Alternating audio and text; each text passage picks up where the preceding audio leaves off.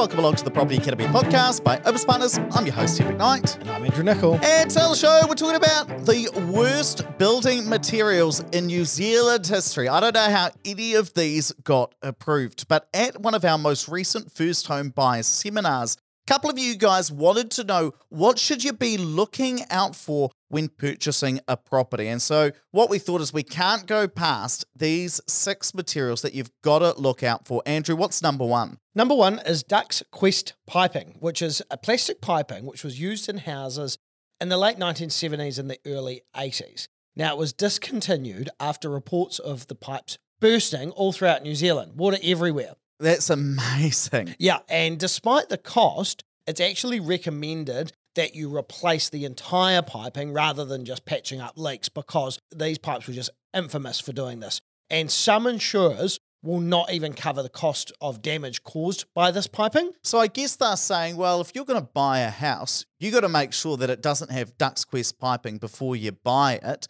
because if you do, then the cost is actually on you because we all know it is so bad. Yeah. And so I guess the big question is if you're buying an existing home to live in or to rent out, you need to find out does it have Dux Quest piping? Now, the piping itself is very distinctive black piping with Duck's Quest or Quest Dux printed on it, so pretty obvious, but you're probably not going to find that yourself, so you'd get a building inspector to go through. This would be something that any building inspector worth their salt is going to pick up because it's so well known for causing issues. Now, if a real estate agent knows that there is this Dux Quest piping in the building, they have to disclose that to you. But of course, you've got to be able to prove that the real estate agent actually did know that. So, best to get your own report done at the due diligence stage of buying a property. And then you're either going to want to ask for it to be replaced as a condition of the sale or negotiate the purchase price to allow for you to replace this. Yeah. Do you know what it costs to replace it? 20 grand, I'd say, would be my best guess. So you might talk to your building inspector about how much it's going to cost. If it's say 15, 20 grand, you'd say, okay, I was going to offer 600K. I'm going to take off 20 to 15 grand to account for that cost. Yeah. The actual better thing to do would be to get them to replace it because then you're able to get more borrowing against your property. Yes. Because of course, let's say you did get a 15K discount on the property, then you've still got to come up with the extra 15K in order to replace it. Whereas if they have to do it, then actually your marginal cost is only 3K because you're going to get potentially 80% lending against that property from the bank. The other part to that is once the bank knows, so if it is in a sale and purchase agreement, they will probably take some steps to make sure you're going to remedy it as well because it'll be a defective security. The second thing to look out for is weatherside cladding. Now, for all of you people like me who have never picked up a hammer in your life, the cladding's the outside of the property, whether it be brick, whether it be wood, i.e., weatherboard, whether it be something else. In this case, it is Weather Side.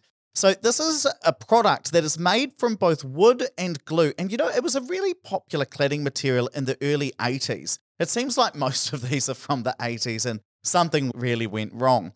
Now, what happened was after this was put up on the outside of houses, the glue in the wood started failing and there was all this moisture that started to come in contact with the wood fibers within the cladding. Now, what happened was all of that swelled up, and basically the outside or the exterior of your house ended up turning into mush. And the only way to fix this is to replace the cladding.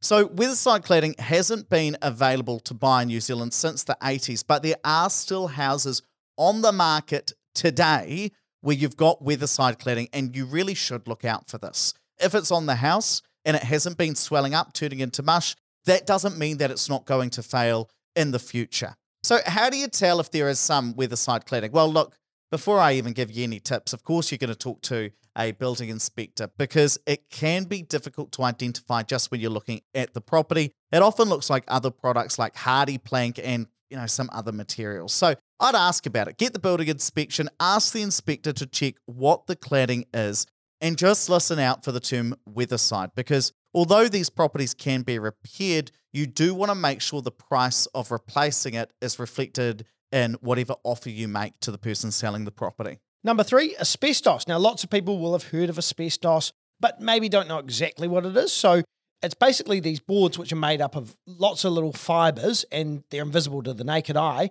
The issue isn't the board itself. So, when it's actually attached to a wall, it's not actually an issue. But when you break it down or conduct some renovations, the issue is the dust that comes from that board. And even a small amount of asbestos dust is potentially lethal if you breathe it in. I've told you my story about mine, haven't I? Didn't you break it down? So, so when I was working on Wilson's Road, Tim Harmon and I were working on that ourselves because Tim was a carpenter. Anyway, this kind of board was often used behind chimney flues because it was flame retardant. Anyway, when we were breaking down what we thought was hardy board because it looks exactly like hardy board, we were putting it in the skip, and then I turn around and on the back of it, it says asbestos, clear as day. Well, hopefully you weren't breathing it in because the issue is those fibers can mess with your lungs and end Yep. up scarring them. Correct. And it's dangerous when it starts to deteriorate or if it's disturbed, as I said before, when you're doing renovations or or even if someone just bumped into a wall and chipped a bit off. And is well known now to kill people. And often what will happen is it will be throughout the entire house, often used in places like the ceilings of your rooms and the roof, if it's corrugated, and the walls and the vinyl. So one of the big things you want to do if you're going to buy a house, and particularly if you're going to do some renovations to this house, you want to get a building inspection done. Now, if you're not going to disrupt it, so we've had properties where we have put Gib over top of asbestos and then replastered it, that's not an issue. But if you're going to actually remove it or disrupt it, then you need to be thinking about the major expense of disposing of that asbestos because it not only has to be handled correctly when it's removed, but then it has to be treated in such a way when they when they dispose of it. You can't just put it in, in the skip like we did. Yeah, it's much more expensive. And in fact, one of the things to look out for just for renovation focused investors, and this comes from one of our friends, actually, Joe, who demolishes houses. What happened was he had a group of guys who completely demolished a house,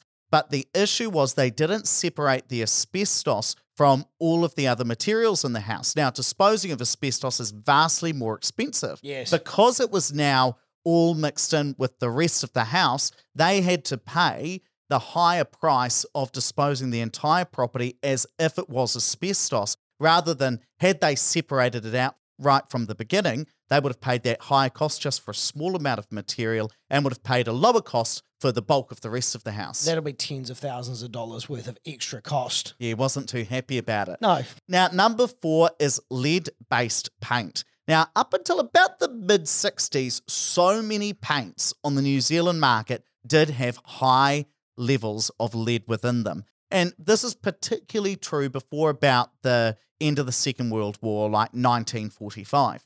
Now, look, even if a building has recently been repainted, there may still be lead based paints hidden underneath those layers. So the old paint's still on the house, you've just painted over top of it, you've still got lead based paint underneath of it. Now, what's the issue? Well, it's a bit like asbestos. If you remove it, if you disturb it, if you start sanding it off and chipping away at it, those particles can get in your lungs. You can get lead poisoning. And in fact, I did see that the Ministry of Health says that if a building was built before the 1980s, you should just assume that it's been painted with lead based paint. Now, again, the issue isn't so much that it's there. The issue is what happens if you disturb it. So, if you are thinking about recladding a house that's got lead based paint on it, or if you're thinking about taking that paint off, you're going to want to use some professionals to make sure that it's done safely. Number five is monolithic cladding or direct fix cladding. Now, this is an exterior material which is directly fixed onto the wall. Now, this is what you'll all know as leaky homes. So, just having monolithic cladding doesn't necessarily mean you're going to have a leaky home. And there are some preventatives that you can do to ensure that you limit your exposure to having a leaky home. I think we did a podcast on that. Yeah, Ages while ago. back. Yeah.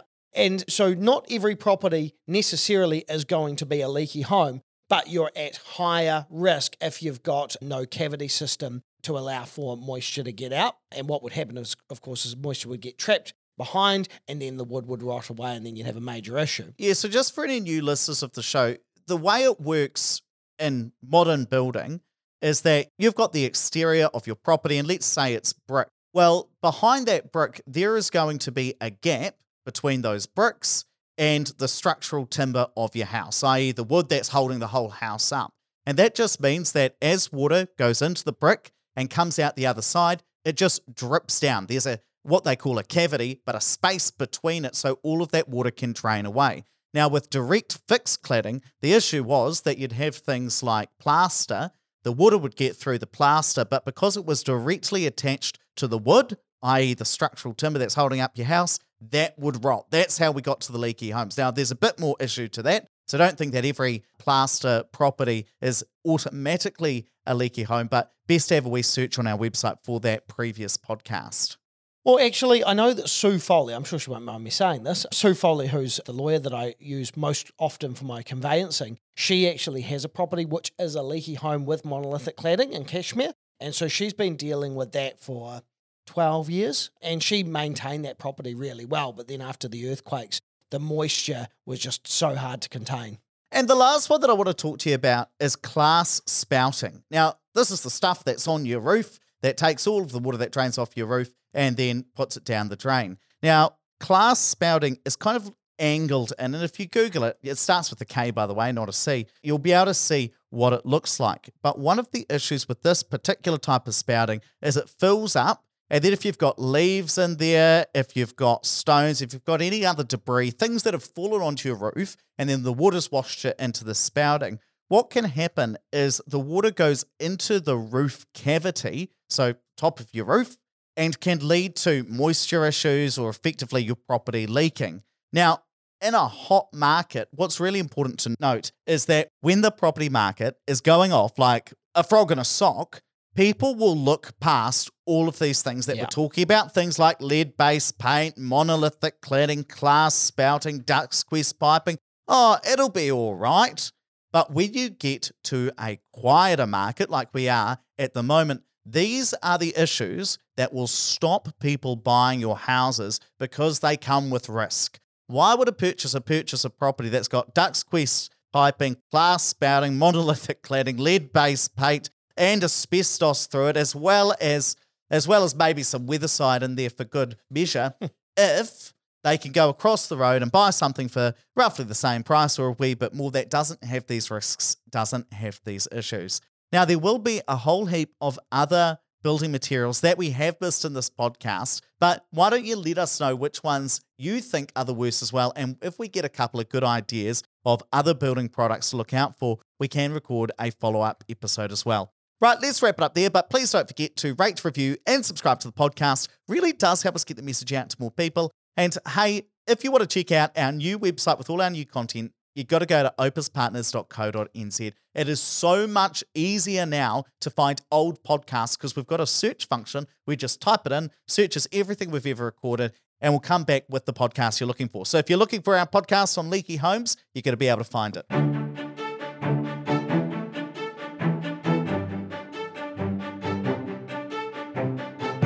Listening to the Property Academy podcast. I'm your host, Steve McKnight. I'm Andrew Nicol. We're going to be back again tomorrow with even more daily strategies, tactics, and insights to help you get the most of the New Zealand property market. Until next time.